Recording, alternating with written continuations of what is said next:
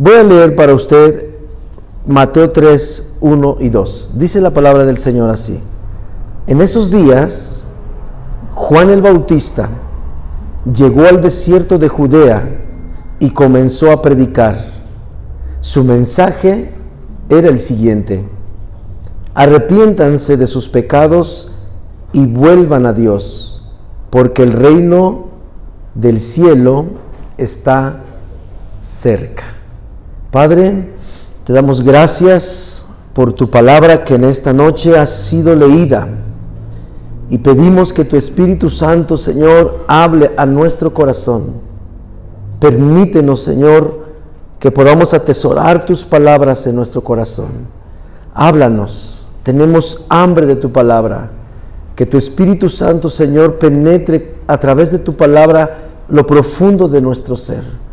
Queremos conocer tu palabra para obedecer tu palabra, para guardar tu palabra, Señor. En tus manos ponemos este tiempo, Señor. En el nombre de Jesús. Amén. Amén. Muy bien, mis hermanos, pues eh, el, eh, hoy, hoy quiero compartir la, la segunda parte de este mensaje que eh, para los hermanos que estuvieron el domingo es la segunda parte, tal vez para los que no estuvieron es la primera parte.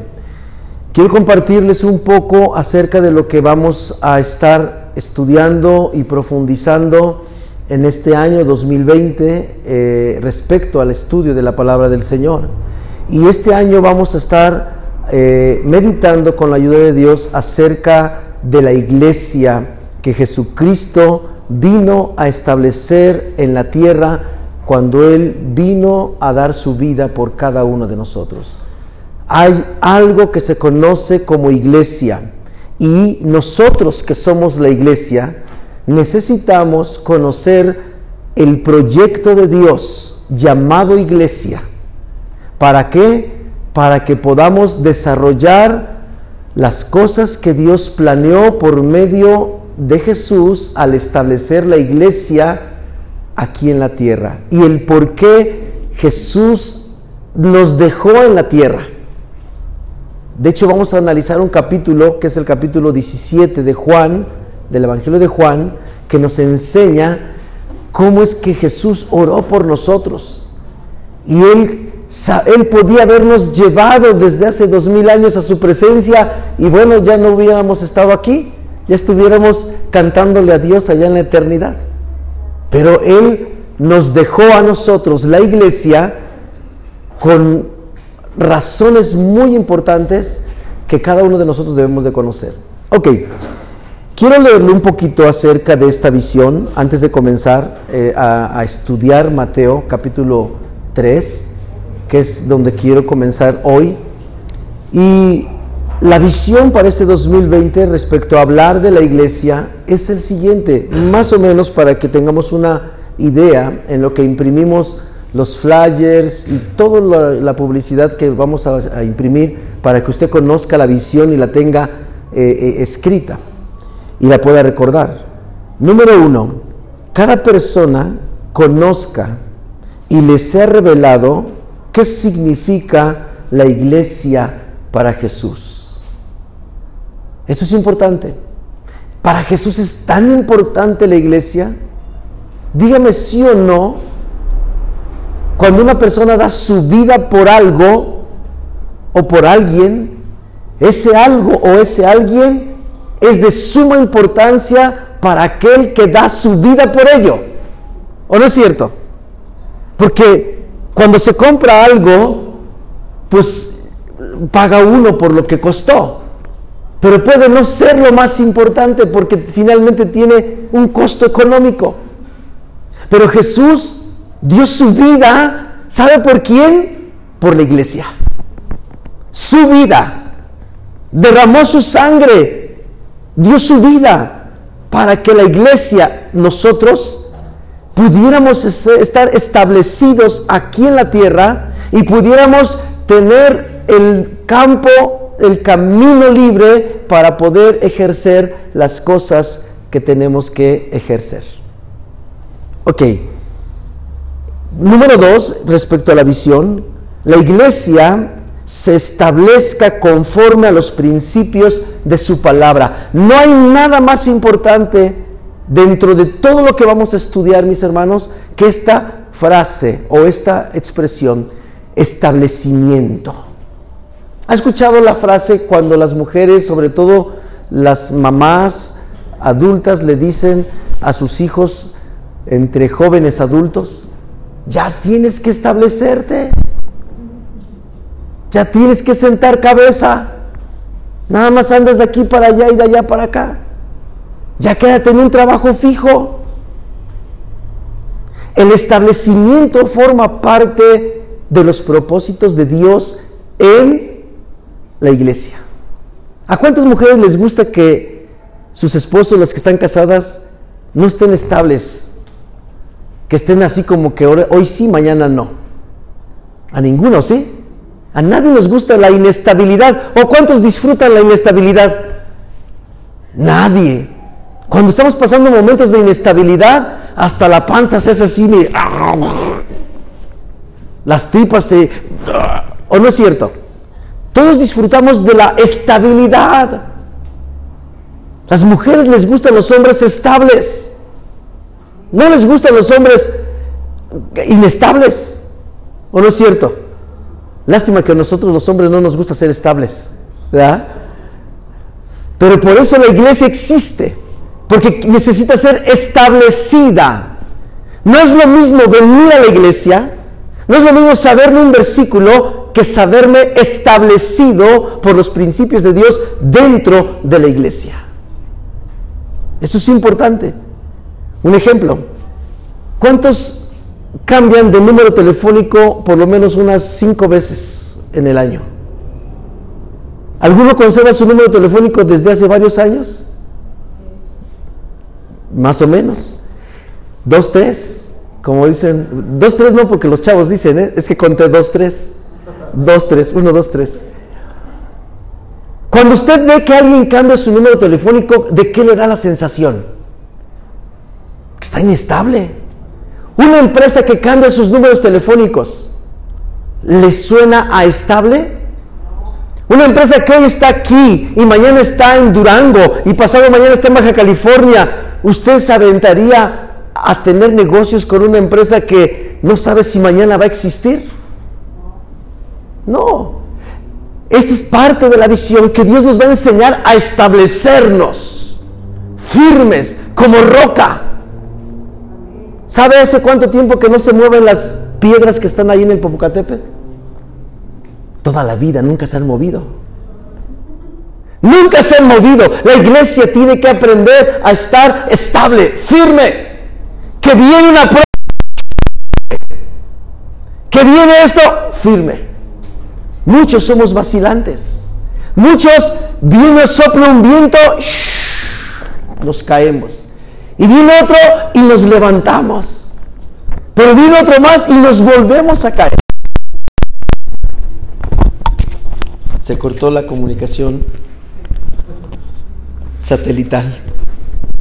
Ok, tercero, la iglesia trabajemos en los propósitos, metas y actividades que Dios nos dejó establecidos en su palabra. O esta palabrita, ¿cómo...?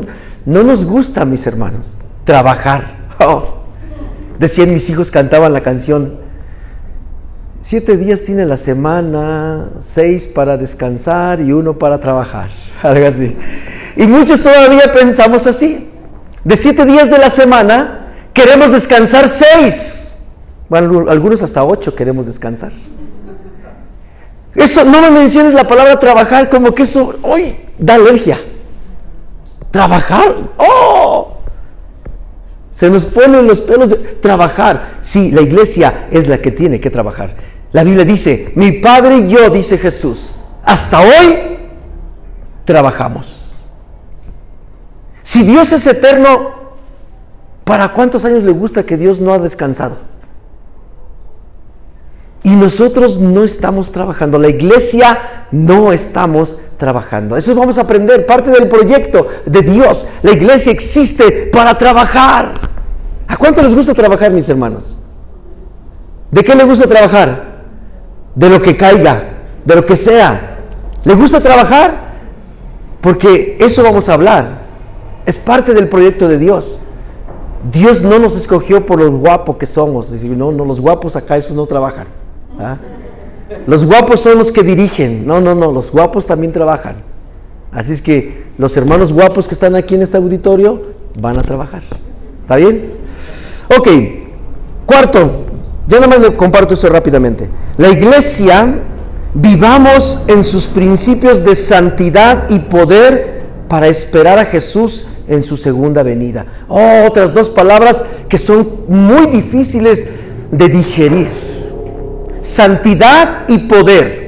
La iglesia existe para reflejar la santidad de Dios.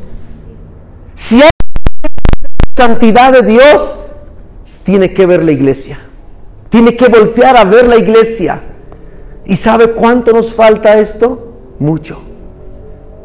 Santidad en la manera de vivir, en la manera de pensar, en la manera de ver, en la manera de hablar. Santidad. Santidad. Y poder. La iglesia es el lugar donde Dios desata el poder del cielo sobre los de la iglesia. Una ocasión Jesús dice en Lucas capítulo diez u once, no recuerdo muy bien, que Jesús reunió a sus discípulos, versículo uno. Jesús reunió a sus discípulos, ¿sabe para qué nada más? Los juntó, los reunió para darles poder del Espíritu Santo, para orar por los enfermos, para des- reprender a los demonios. Les dio poder. La iglesia está diseñada para que la santidad de Dios esté sobre la iglesia. Gente santa, pueblo santo, nación santa. La vida que estoy aquí amarrado. Somos gente santa, no santurrona, no persignada. No, no, no, no nos espantamos del, del pecado. No nos espanta nada. Estamos tan conscientes del pecado que por eso Dios quiere que seamos santos, apartados para. Entonces la iglesia es otro, otro de, los, de, las, de los objetivos de la visión. Poder. ¿Cuánta falta nos hace el poder de Dios, mis hermanos? ¿Usted cree que le haga falta poder de Dios en su vida? Efesios dice que nosotros no tenemos una lucha contra carne y contra sangre. Mire, porque si se trata de pelear, me meto a las artes marciales, a la defensa personal y a donde todos los, el kinchai y choi choi y todo eso, y aprendo a pelear. ¿O no es cierto? Pues si se trata de pelear, pues a pelear. Pero nuestra lucha no es contra carne y sangre, sino contra principados. ¿Y sabe quién puede pelear contra un principado? Nadie. Ni siendo cinta negra, ni morada, ni azul. No puedo. Necesito el poder de Dios en mi vida para enfrentar las huestes de maldad. Y eso solo lo obtiene la iglesia. Por último, para desglosar Mateo, la iglesia goce de todas las promesas de Dios que nos dejó en su palabra. Mire, si hay algo que le gusta a la humanidad, ¿sabe qué es? Gozar. ¿O hay alguien aquí que no le gusta gozar? ¿Alguien disfruta cuando se come un helado? ¿Cuántos han comido un helado últimamente? Porque ha hecho mucho frío, por eso le hago la pregunta intencional. No sé si le gusta, a mí por ejemplo me gusta el helado con, de queso con fresas. ¡Oh! Así sean las tres de la mañana con hielo, ¡oh! Yo se lo recibo. Nos gusta disfrutar. Pero ¿sabe qué? La iglesia nos hemos perdido en que no sabemos disfrutar de las promesas de la palabra de Dios. Gozar. Fuimos diseñados para gozar en la tierra, pero las promesas de Dios. Entonces, esto es parte de lo que vamos a ver, de la visión que Dios nos ha dado para este año. Todo esto involucra a la iglesia. Así es que regrese conmigo, por favor, al Evangelio de Mateo, donde empezamos. Y quiero brevemente comentar dos o tres cosas importantes aquí. Este pasaje se conoce como el pasaje donde Juan el Bautista prepara el camino del Señor. ¿De acuerdo? Acuérdese que Jesús, antes de venir, tuvo un primo llamado Juan. Juan el Bautista era su primo. Se llevaban más o menos como seis meses de edad de diferencia. Elizabeth, que era la madre de Juan, quedó embarazada y nació primero Juan con un propósito. ¿Cuál era ese propósito? Dice el versículo: en esos días, Juan el Bautista llegó al desierto de Judea y comenzó a predicar. Su mensaje era el siguiente. Aquí está la parte medular del nacimiento de la iglesia como, como, como la conocemos. Y ahorita vamos a ir a las palabras de Jesús. Pero este es el primer versículo del primer evangelio que nos anuncia y nos vislumbra lo que es la iglesia, mis hermanos. Dice que un hombre llamado Juan anuncia y predica un mensaje, y ese mensaje conlleva a entender los principios de la iglesia. Y vean qué es el, la, el primer orden de ideas que Dios quiere que nosotros entendamos de lo que es la iglesia. Dice que esta palabra, que el mensaje que predicó Juan era el siguiente: arrepiéntanse de sus pecados y vuelvan a Dios. Arrepiéntanse. ¿Qué es la iglesia entonces en función de este mensaje que Juan está predicando? Es, son una congregación, unas personas que tienen una característica sumamente importante. ¿Cuál es? Arrepentidas.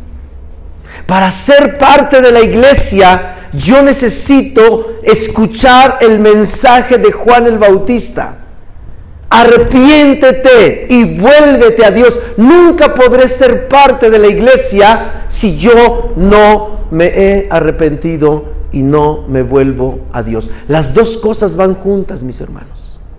Proverbios dice que arrepentirse de nuestros pecados significa reconocer que estoy haciendo mal, pedir perdón y voltearme a dejar de hacer o caminar en la dirección en la que iba. Eso es arrepentimiento. Porque cuando yo no me volteo en la dirección contraria a la que estoy viviendo, se llama remordimiento. Lloro, me rasgo las vestiduras y digo, sí, ya no lo voy a volver a hacer, soy una lacra. Y sigo siendo una lacra, porque no me he arrepentido. Y si no me he arrepentido, entonces, y no me vuelvo a Dios, Dios no me puede recibir como parte de su iglesia. Esto es intenso, lo sé, pero es importante. La iglesia existe en la tierra como una congregación de personas arrepentidas. Oh, esto es importante. Saber sobre el arrepentimiento, mis hermanos. Hablar del arrepentimiento tiene que ver con darle oportunidad a una de las funciones más extraordinarias que Dios mandó a la tierra por medio de la obra del Espíritu Santo. Solo el Espíritu Santo puede actuar en el corazón de una persona para convencerlo, redarguir lo que significa nos hace sentir mal por lo que estamos haciendo, por lo que estamos viviendo, y nos convence de ese pecado para que nosotros decidamos pedir perdón por ello y apartarnos de esa manera en la que estamos viviendo. Quiere decir que la iglesia no puede existir gente no arrepentida. La pregunta es, ¿yo me he arrepentido de todos mis pecados? Es decir, ya reconocí por la obra del Espíritu Santo, porque mire, es muy fácil que una persona cercana a mí me haga saber mis errores y mis defectos y mis problemas y mis pecados, y me puede hacer hasta llorar, me puede hacer hasta sentir, hacerme sentir mal, pero yo nunca arrepentirme. Solamente mis lágrimas de cocodrilo, ¿verdad? Grandotas, así que se vea. Me acabo dos de, de, de esos que antes ponían aquí. ¿verdad? De estos dos, eso fue pedrada, ¿eh? De estas dos cajas, no sé, ¿cómo, cómo se llaman? Kleenex. Kleenex, estoy viendo una ya. Bueno, antes ponían aquí, tenían más misericordia de nosotros, ¿verdad? Y lo, lo ponían aquí. Me pude acabar dos cajas de esas y no estar arrepentido, mis hermanos. La iglesia es un grupo, una congregación de personas arrepentidas, es decir, que le dan lugar a la obra del Espíritu Santo, porque cuando el Espíritu Santo te habla a tu corazón, tú reconoces como el, como el hijo pródigo cuando estaba comiendo algarrobas de los cerdos, cuando había perdido toda la herencia del padre. Dijo, dice la Biblia, que se volvió en sí y dijo: volveré a la casa de mi padre y le diré, ya no soy digno de ser llamado tu hijo. Perdóname porque he pecado contra el cielo y he pecado contra ti. Oh, mis hermanos, si las personas que asistimos a una iglesia, a una congregación, no hemos llegado al punto de dejar que el Espíritu Santo nos convenza que estamos comiendo algarrobas de los cerdos y nos volvamos a Dios, mire, difícilmente podemos ser parte de la iglesia, porque el mensaje de Juan está bien claro: arrepiéntanse de sus pecados y vuélvanse a Dios. ¿Por qué? Porque el reino de los cielos está cerca. Es decir, Dios está a punto de establecer en la, en la tierra una institución celestial llamada iglesia, que es como como un refugio de Dios en la tierra, porque cuando estás dentro de la iglesia, entonces Dios protege a los que están dentro de la iglesia. ¿Para quién son las promesas, mis hermanos? Para la iglesia. El evangelio, la ley, los profetas, las tablas fueron para los judíos, ¿sí o no es cierto? No fue para todo el mundo, fue para los judíos. Entonces, estar dentro de la iglesia nos permite estar protegidos de todo lo que está allá afuera. Es como, un, es como en, la, en la antigüedad se llamaban ciudades de refugio. Quien llegaba a una ciudad de refugio estaba, como su palabra lo dice, refugiado, protegido. Nadie le podía hacer nada. Así era la ley. Bueno, esto es, esto es sombra de lo que es la iglesia. Mis hermanos, estando dentro de la iglesia, pero para yo entrar a ser parte de la iglesia, yo necesito, ¿qué dijimos? Número uno, arrepentirme y volverme a Dios. Nunca se le olvide Mateo capítulo tres, versículo dos. El mensaje de Juan el Bautista: arrepentíos y convertíos, dice la versión mil novecientos sesenta. Yo quiero invitarle, antes de pasar a otro punto importantísimo, mis hermanos. Yo sé que si le pregunto que si usted quiere ser parte de la iglesia, va a decir, claro, por supuesto, claro que sí, yo también. Dios dice, y yo también. Por eso mandé a Juan el Bautista, para que tú seas parte de la iglesia, porque la iglesia es lo más extraordinario que puede existir sobre la faz de la tierra. No hay otro lugar más maravilloso que Dios haya establecido humanamente como la iglesia en la tierra. Lo invito en estos momentos a que usted, como dice Isaías capítulo uno, versículo nueve, dieciocho, perdón, venid y estemos a cuentas, dice el Señor. Venid y estemos a cuentas. A muchos no nos gusta ajustar cuentas. No nos gustan que nos cobren. ¿A cuánto les gusta que le vayan a cobrar? A nadie nos gusta. Cuando Dios hace llamados así tan intensos como estos, no nos gusta, pero es necesario. Yo quiero pedirle que, ¿podría pasar el piano? Bueno, no el piano, perdón, alguien que toque el piano. Algún día aprenderé a hablar bien, mis hermanos, perdónenme. Yo quiero que usted tome unos instantes y que si hay algo en su corazón, algún aspecto, alguna, alguna área en la que usted sienta que el Espíritu Santo le ha estado hablando y le ha estado diciendo, necesitas arrepentirte de esto, necesitas reconocer que esto en tu vida no es correcto. Necesito que des la vuelta.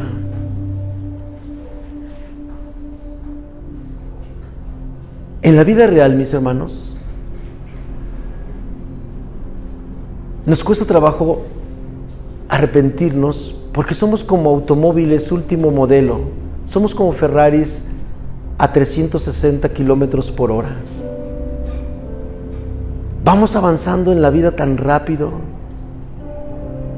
y se ha complicado tanto nuestra vida por los pecados que hemos desarrollado, que decimos, imposible parar un auto a trescientos sesenta kilómetros, meterle el freno a un vehículo a trescientos sesenta kilómetros por hora equivale a te vas a matar, equivale a te vas a voltear.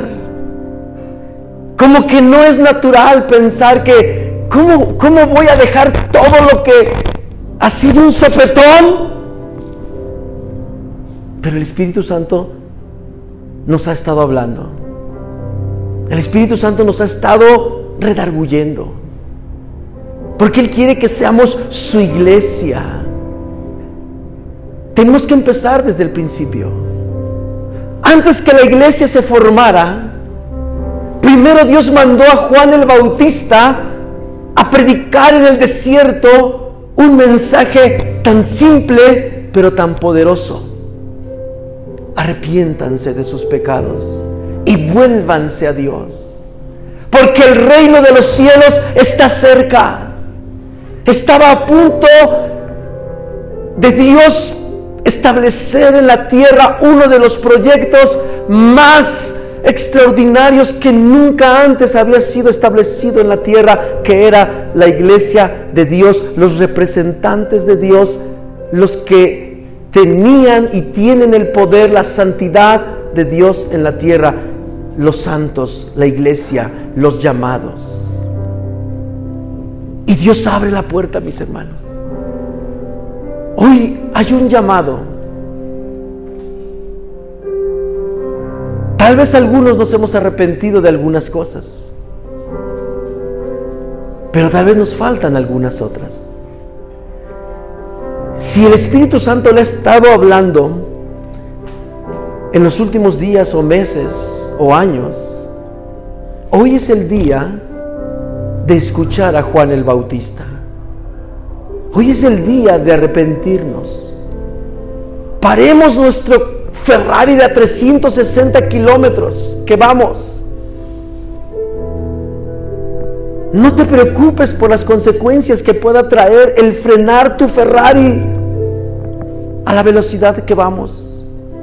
Solo frena, solo detente y hazle caso al mensaje que Dios mandó hace dos mil años por medio de un hombre llamado Juan el Bautista, que era el inicio para poder entrar a la iglesia. Ahí en su corazón cierre sus ojos un solo instante. Y nadie nos estamos viendo.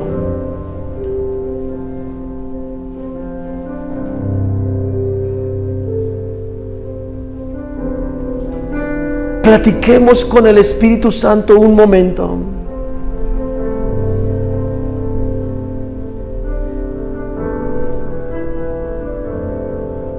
Dejemos que nuestros oídos espirituales oigan el mensaje de Dios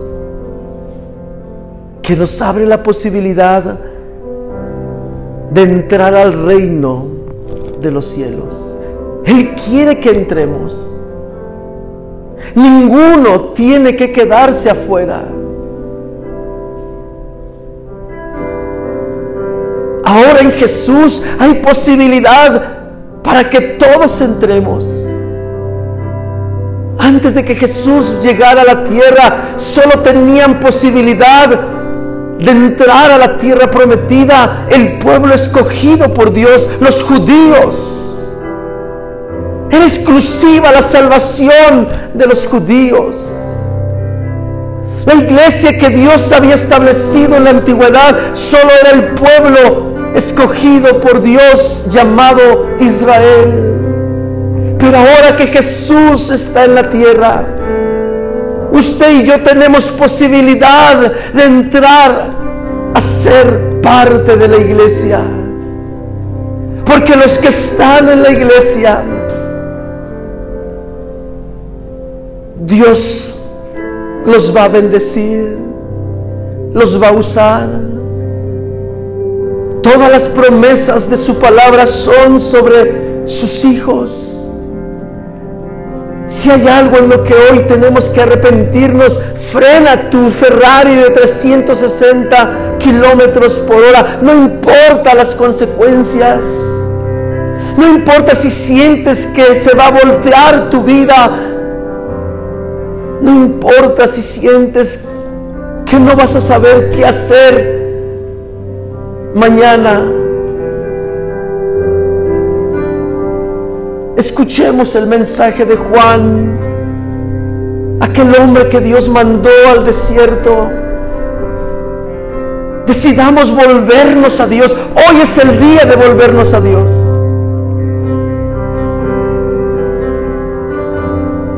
No desperdiciemos este hermoso privilegio de un llamado al arrepentimiento y de un llamado a volvernos a Dios. Cuando Dios abre estas puertas, tú tienes que entrar a las puertas de salvación por misericordia. Velo de esta manera, iglesia. Dios nos está llamando con lazos de amor hoy. Una ocasión Jesús predicó una parábola acerca del reino de los cielos y dijo: era como una fiesta que el dueño de la fiesta lanzó la invitación, y todos los que recibieron la invitación, ninguno se presentó a la fiesta. Nadie quiso ir a la fiesta. Entonces el hombre que había hecho la fiesta, el banquete, le dijo a los sirvientes: salgan y vayan por los cojos, y vayan por los paralíticos, vayan por los que están en la calle, y formen. Hoy Dios nos está haciendo una invitación. Acepta esa invitación. No esperemos el tiempo donde Él nos force a entrar. Es tan sencillo. El precio que teníamos que pagar por entrar a ser parte de su iglesia, Jesús lo pagó hace dos mil años en una cruz, en el Calvario, en el Monte Carmelo. Usted y yo solamente debemos entrar. Asegúrate que tu corazón en esta mañana, en esta noche, perdón, esté escuchando al Espíritu Santo. Refúgiate en Él. Refúgiate en Él.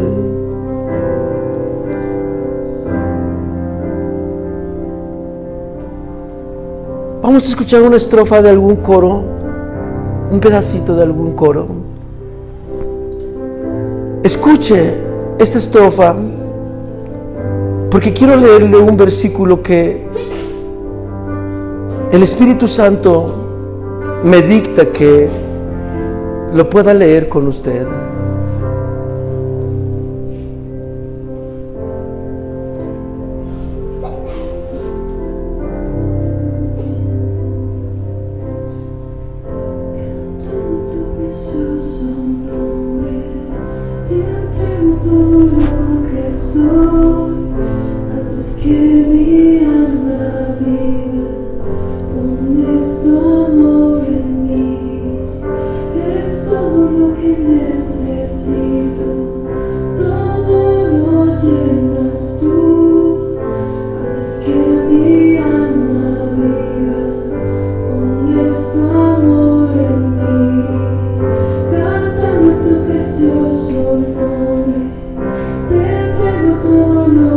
Soy, así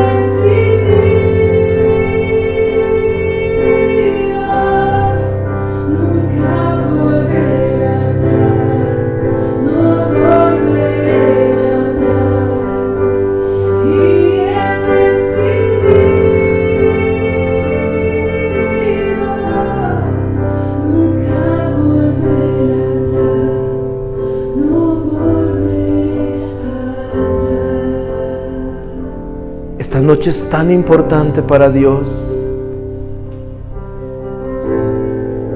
tan trascendental para Dios.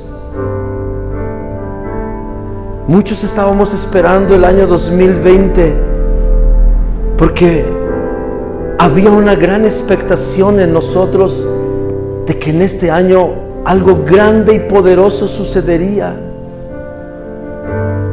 Y lo grande y poderoso que está sucediendo es que Él nos está tomando para sí mismo, para formarnos en su iglesia. Y está comenzando con lazos de amor. Isaías lo dice de esta forma. Isaías uno dieciocho dice: venid luego, dice Jehová, y estemos a cuenta. Si vuestros pecados fueren como la grana, como la nieve serán emblanquecidos. Si fueren rojos como el carmesí, vendrán a ser como blanca lana.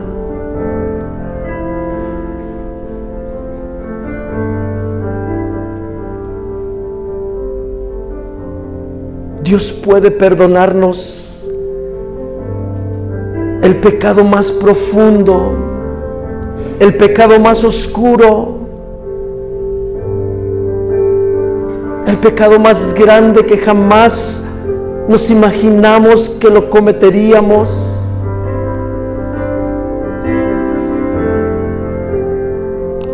Hay perdón de pecados en esta noche.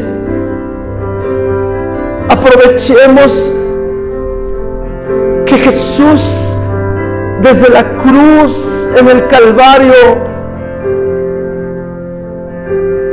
estaba derramando su sangre para salvación, para redención de nuestros pecados.